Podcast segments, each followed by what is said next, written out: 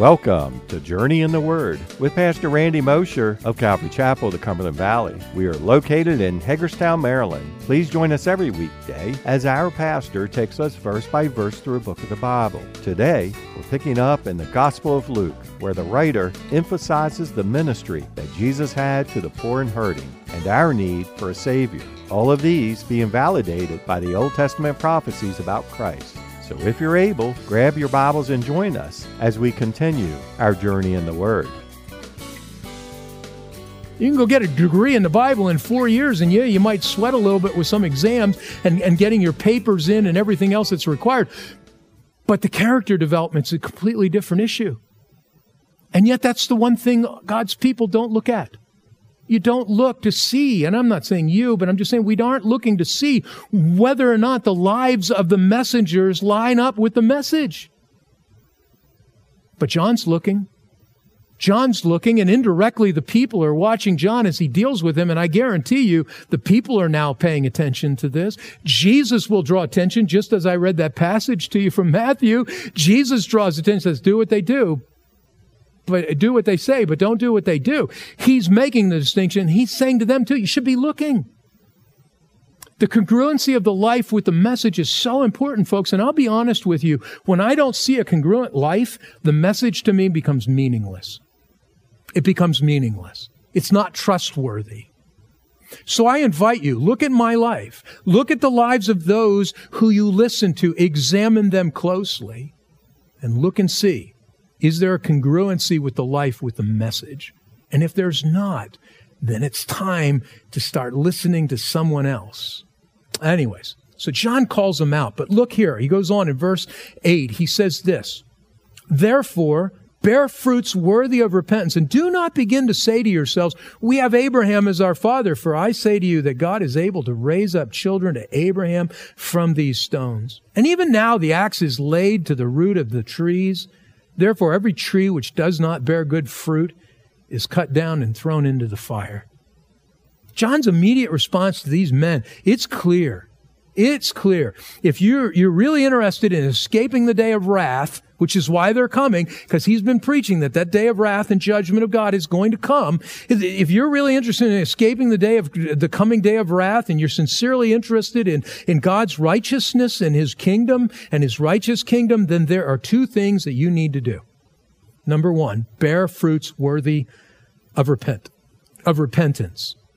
In other words, repent and let your repentance be evident.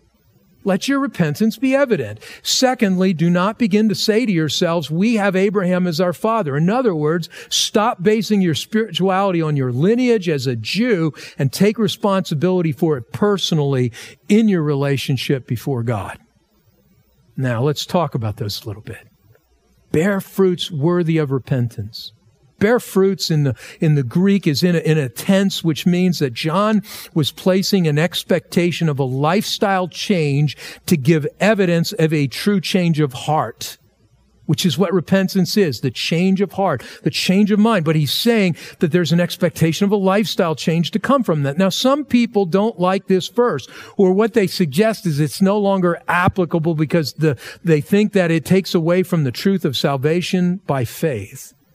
They suggest that John was, wasn't wrong in saying this before Jesus arrived, but, but since Jesus finished the work of the cross, it, it somehow has no relevance to people anymore. But that's not the case. That is not the case. John is simply telling them that if these men sincerely wanted to find salvation, then it required repentance, which if genuine would lead to change of heart. I didn't say behaviors, would lead to change of heart which would then produce an opening in their lives for God to begin to produce good fruit in their lives, just as we talked about when we began this passage last week. It's a matter of the cart before the horse argument. But like I said to you guys last week, it's the relationship. It's the relationship. It's the relationship that comes first. It's the change of mind. It's the understanding that in and of myself, I can't be what's expected of me to be. I can't be good enough. I can't try enough. I can't work hard enough. I will never measure up to the standard that God has. But what he's offering to me is a relationship with his son, Jesus Christ, who then through that relationship gives me a new heart, places his Holy Spirit in my life, gives me, uh, makes me a new, brand new creation. And from that, now the doors are open for the behavioral change to come. John isn't saying anything different. And what John is saying is true before Jesus came as much as it is after. Nothing has changed. Salvation comes by believing faith in Jesus, but believing faith in Jesus and the salvation that he will give to us will produce, and I say will produce, good fruit in our lives.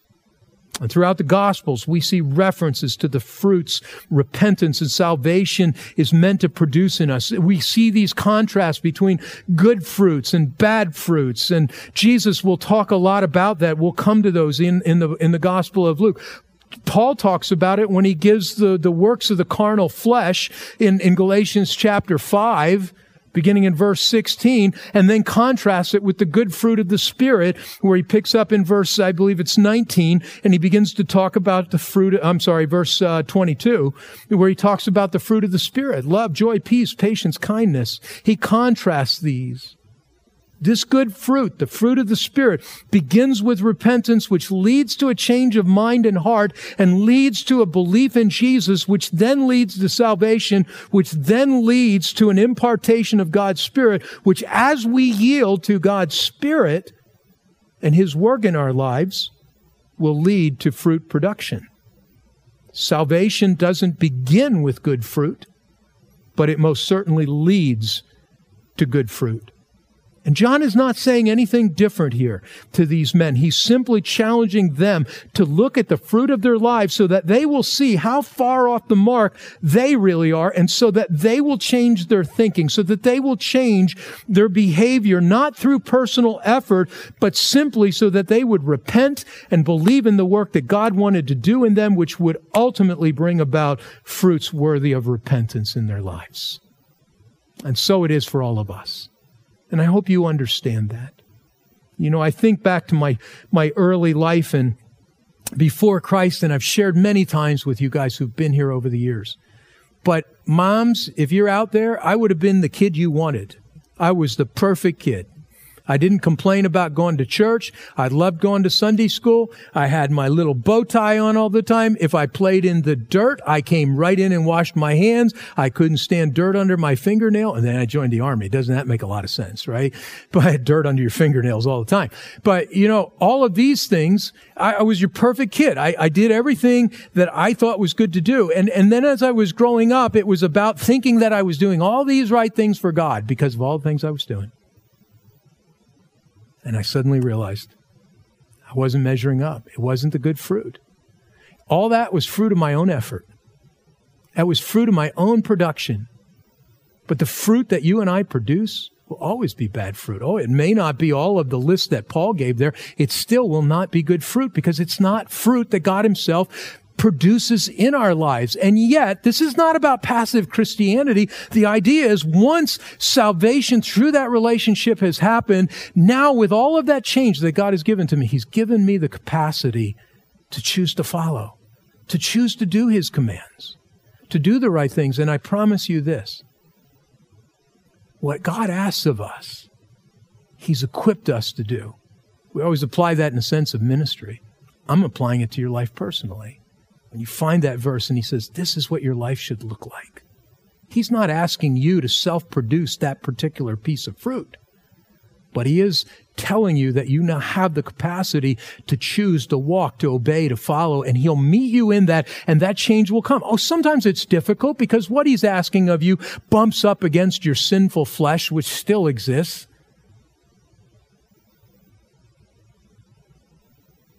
But as you take stock in who you are, and what He's done in you and what He's given to you, and you obediently begin to follow, the change will come. The change will come. That's fruit worthy of repentance. And he says, secondly, do not begin to say to yourselves, we have Abraham as our father. John knew that the second thing that needed to be addressed was where these religious men looked to for their spirituality. He knew that these Jewish leaders, like the Jews of the day, were trusting in their racial lineage for their spirituality rather than in God himself. You know, it was widely taught that Abraham was so righteous that his righteousness covered all the Jews that, that came from his lineage, that all of, of Israel would be, would be seen righteous because of Abraham. And so just being a Jew made them right. And, and John is saying, boy, if you're looking to your lineage to save you, you're in a lot of trouble. You're in a lot of trouble. You know, this is a truth I think that needs to be grasped by all people, not just Jews, but Gentiles as well. There are a lot of people, although they, they might not be looking to Abraham for their spirituality, they are looking to all sorts of, of, of similar things. For some, they're looking to their church membership. You know, my mom, my mom for the longest time believed that she was saved because she was a member in good standing of her church. I say that jokingly and I'm not mocking now. I know she's, she's not with us anymore today, but she'd sit here and laugh at that as well because she understood late in her life how foolish that was as she began to see the scriptures. There are people who believe it's their church membership. Some look to the spirituality of their parents. You know, I'm just going to tell you guys, you know, young people, your salvation is not given, granted to you because your parents know the Lord. You need to know the Lord. You need to follow the Lord. Some look to the spirituality of the friends that they hang out. Well, I hang out with Christian friends. We hang out at youth group. It's got nothing to do with where you hang out or who you hang out with. Has to do with your relationship with the Lord yourself. Some look to the spirituality of their own good works. Yet none of these or anything else imputes true spirituality and salvation to any man or woman. Only faith in Jesus Christ alone does that. And apart from Jesus, we are nothing spiritually. You know, it's, in fact, as Isaiah declares, apart from the righteousness found in God alone, here's what Isaiah says in Isaiah 64 verse 6. But we are all like an unclean thing, and all our righteousnesses are like filthy rags. We all fade as a leaf, and our iniquities like the wind have taken us away. Isaiah says, man, he didn't say you, he says we. This is us, apart from the righteousness that's found in God alone. Isaiah had a faint shadow of the Messiah. You and I fully know the Messiah. We know what he came to do. And apart from Messiah, Jesus Christ, this is us. We are an unclean thing even on our best day. And with our thousand good works done, we will still be found wanting. Nope, it doesn't matter what your spiritual lineage is or in, in what you're trusting in. It, if it isn't Jesus that you're looking to, like these religious leaders, you're not going to find what you really need. You will, in the end, find that you will not escape God's wrath, but you'll face it instead. And John is calling these guys out and he's warning them about it. But I would look at you this morning and say, be aware of the same thing. It's our relationship with Jesus that saves us alone. But it is our relationship with Jesus that then opens the door for us to bear fruits worthy of repentance. Look on at verse 10. So the people asked him, saying, What shall we do then? It's interesting here to note that this isn't the spiritual leaders whom John has just been addressing who asked this. It's, it's not the spiritual leaders. Do you know who it is? It's the listening crowd. It's everybody else. Everybody's been gathered around and they're paying attention to this dialogue that's going on between John and these religious leaders. And it probably was his intro saying, you brood of vipers. That would get our attention, wouldn't it? but they're listening. And look, I just point that out to say this. It just proves that you never know who's listening. You know, I told the group out here this morning, you know what? There's houses all around us and we got speakers out here. You don't know who's sitting on their porch or in their living room because they hear this going on and they're listening to the message that's being shared out here. You never know who's listening to your conversations, which raises the question, what's the content of your conversations? I'm going to tell you this, if it's Jesus, you never know who's listening and who will be impacted by that that you may never realize was impacted by that because what you did is you scattered seeds. You know, when somebody scatters seeds in a field, they don't see where it's all landing. They just go out and scatter trusting that it's going to land someplace. Not all that seed will take root, but you never know when it does because you never know who's listening. So I just tell you guys, go scatter away and, and, the Lord will reveal the, the receptive hearts to where you can then focus in and share even more if, if he has for that for you to do. But just go share. Just go talk. You don't know who's listening. But now these, these crowds that have gathered and, and they've been paying attention to what John has been saying to these religious leaders, they now ask, what are the kinds of behaviors that evidence repentance in our lives? Hey, John, if, if there's supposed to be something that evidences repentance, what's it look like? What is it? Give us something practical. And John's going to answer their question and, and he's going to give them several practical things that will characterize the life of a truly repentant man or woman. Now keep in mind, this is not an all inclusive list, okay? It isn't just these three and there aren't any more. John's just giving some examples. Because that's what they're asking. Give us some examples. But it's also, understand this, it's not a prerequisite that John is giving them. He's not giving them by this listing of things a prerequisite to salvation, but simply examples of the kind of fruit that will be produced, that will grow out of true salvation. That's all. And so let's look at some of them. Look at verse 11. He answered and said to them, He who has two tunics, let him give to him who has none, and he who has food, let him do likewise. The, the first practical behavior that John cites for them is a generous spirit. I'll sum it up in that two words. A generous spirit. If you have something that you have enough of to share, then share it with those in need. Go share it. Don't be self-centered. Don't be greedy with what you have. Open your hand freely to those in need. You know, this is nothing new. Uh, it's long been a part of the expectation of the Old Testament law and the scriptures, and the Jews would know this.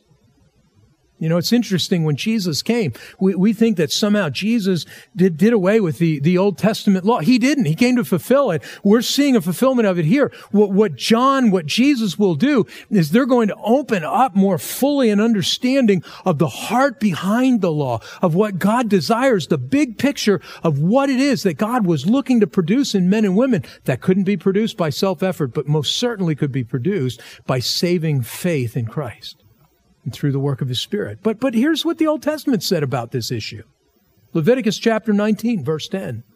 Leviticus 19 and verse 10. And you shall not glean your vineyard, nor shall you gather every grape of your vineyard. You shall leave them for the poor and the stranger. I am the Lord your God. Here he talks to people in the law about if you've got a vineyard planted, well, you could go out and take every grape from it, pull it completely, harvest it for yourself. But he says, this is what I want you to do. You're going to have plenty. Take from the plenty of you got, but leave some around the edges for people to come in and glean who don't have anything so that they can be blessed too. A generous spirit. Proverbs 19:17 says this. Proverbs 19:17, he who has pity on the poor lends to the Lord, and he will pay back what he has given. I like that. When we help others, we're not helping them. Yes, we are, but really it's kind of like the passage in Peter about who we're really serving. We're not serving the government, we're serving God in doing what he commands us to do. It's same thing here. If you're going to obey this and you're going to help somebody that's poor, yeah, you're helping them in a practical sense, but the one that you're really lending to is the Lord. And by the way, you're lending back what he's already given you anyways. You know, it's interesting from that verse. I think to myself over the years here, as we've helped people in need, that sometimes people will say to us, well, I, am going to pay that back. I'll pay that back. And our answer is always, well, we'll leave that between you and the Lord. We're not requiring that of you. Do you know why? Because we knew that as the Lord put in our heart to help them, because we had the ability to help and we helped them, we trusted that, that the Lord would see that. He'd pay us back because we were lending to Him. We were doing His will. We were doing what He wanted. He'd pay it back. And He always did. Not always in, in the same amount of money or, or resources, but in the blessing of knowing that we've honored him by doing what we were doing. Proverbs chapter 11, verses 24 through 25. Proverbs 11, 24. There is one who scatters, yet increases more. And there is one who withholds more than is right, but it leads to poverty. The generous soul will be made rich, and he who waters will also be watered himself. Here in this proverb, there's a contrast given. The, the, person who scatters freely. The idea is scattering what he has freely for others to, to benefit from. Well, you know what? He increases even more because God gives him the increase. God blesses him back. And, but then there's the one who withholds more than's right because he's got it to give. And what he says is, but it leads to poverty for that person. Well, they might have all their stuff, but it's leading to poverty in their lives spiritually because they've made their spirituality about themselves. And you see, that's the key here. The key here is that, that, that the idea of a generous spirit is that we would not make ourselves the center of things, but that we would be thinking about others. And here John says a generous spirit is reflected in a truly repentant person's life. And it should be, since the repentant person freely receives the tremendous gifts of salvation and many other blessings from the Lord. It should be a natural desire of those who are blessed to bless in kind as they're able. I have to brag on you guys here at Calvary Chapel have been a part of this. For years, I have seen this quality in your lives, in so many of your lives. And it isn't because you boasted about it. It's got nothing to do with that. It's because I bump into it every so often. And I realize how many people help so many other people in this fellowship. Not just by calling them and encouraging, but sometimes in practical needs and helping. And some of the people who've helped in this fellowship have been the people who've had the least to help with. but out of what they had, they felt I can share this. What a blessing that is to a pastor's heart because it tells me that your heart is in the Lord That you're evidencing fruit of salvation, of, of your, repentance and salvation, and, and God's producing this heart in you, and you're walking it out. What an awesome thing that is. Keep on doing it. Keep on doing it, especially in the season right now. It has nothing to do, that was not a giving message. You guys give above and beyond. I, I'm talking about in terms of one another. I'm talking about helping each other. Don't withhold. Hmm. Well, then he gives another one. He says in verse 12, Then tax collectors also came to be baptized and said to him, Teacher, what shall we do? And he said to them, Collect no more than what is appointed for you. The second practical behavior that John cites is this honest dealings. Honest dealings. Now you'll note that tax collectors were some of the most hated people in, in the nation of Israel, and the profession itself was absolutely looked down as a trash profession. Not, not simply because of the fact that people didn't like paying their taxes. I mean, how many of us like the IRS, right? I don't think there's very few say, Oh, I really like the IRS. I pray for them all the time. And what a blessing they are to me. No, we don't like the IRS because they take our money. But it's more than that for these people. It's because of what these tax collectors represented and because of the way they did it. Number one, they were despised because they were Jews. These tax collectors were fellow Jews who re- were representing Rome. And the Romans taxed by auctioning off the rights to collect taxes to the highest bidder. And so in that regard, the people saw these tax collectors, their, their brethren, who went into this profession as selling themselves to Rome, who was an unwelcomed ruler of their nation to begin with. And these men that collected taxes were seen as turncoats in their society. Secondly, they were despised because they were notoriously dishonest. They were notoriously dishonest. In order to make a profit for themselves, they added a margin to the tax that they were collecting from the people, which they then siphoned off for themselves. So, for example, if Rome said the tax is, putting in our dollar figure, $5, the common person didn't know that Rome said the tax was $5. And what the tax collector would do is he would come and say, Your tax is $10. Guess what he just did? $5 for Rome, $5 for me. Now, the people knew they were doing this. They just didn't know to what extent each time, but they knew this was happening and it was corrupt. And so not only the fact that they represented Rome is what made them hate them, but, but it was the fact that they were extorting money from their own people to enrich themselves. And yet it's interesting to note that even though they served in this despised profession, John doesn't tell them to leave the profession. But what he simply tells them to do is be honest in your dealings. Do it honestly. If it's $5 tax, then charge a $5 tax. Don't charge $10. Do it honestly. But regardless of what the profession uh, a believer might serve in, honest dealings should be our way of life as his people, for all of us.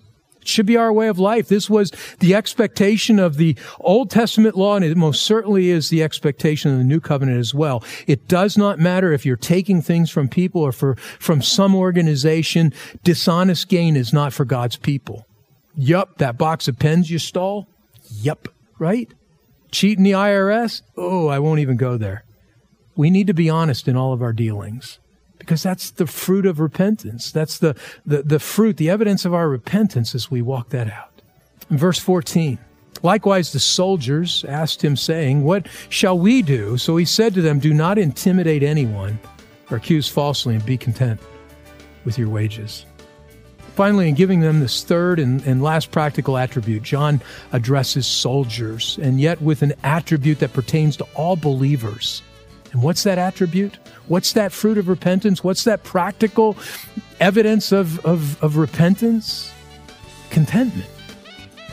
Thank you for joining us for another episode of Journey in the Word, a verse by verse teaching ministry of Calvary Chapel of the Cumberland Valley. If you would like to listen to more teachings or find out more information about us, go to www.journeyintheword.org. That's www.journeyintheword.org. Thanks again for listening. We hope you'll tune in for our next episode as we continue our journey in the Word.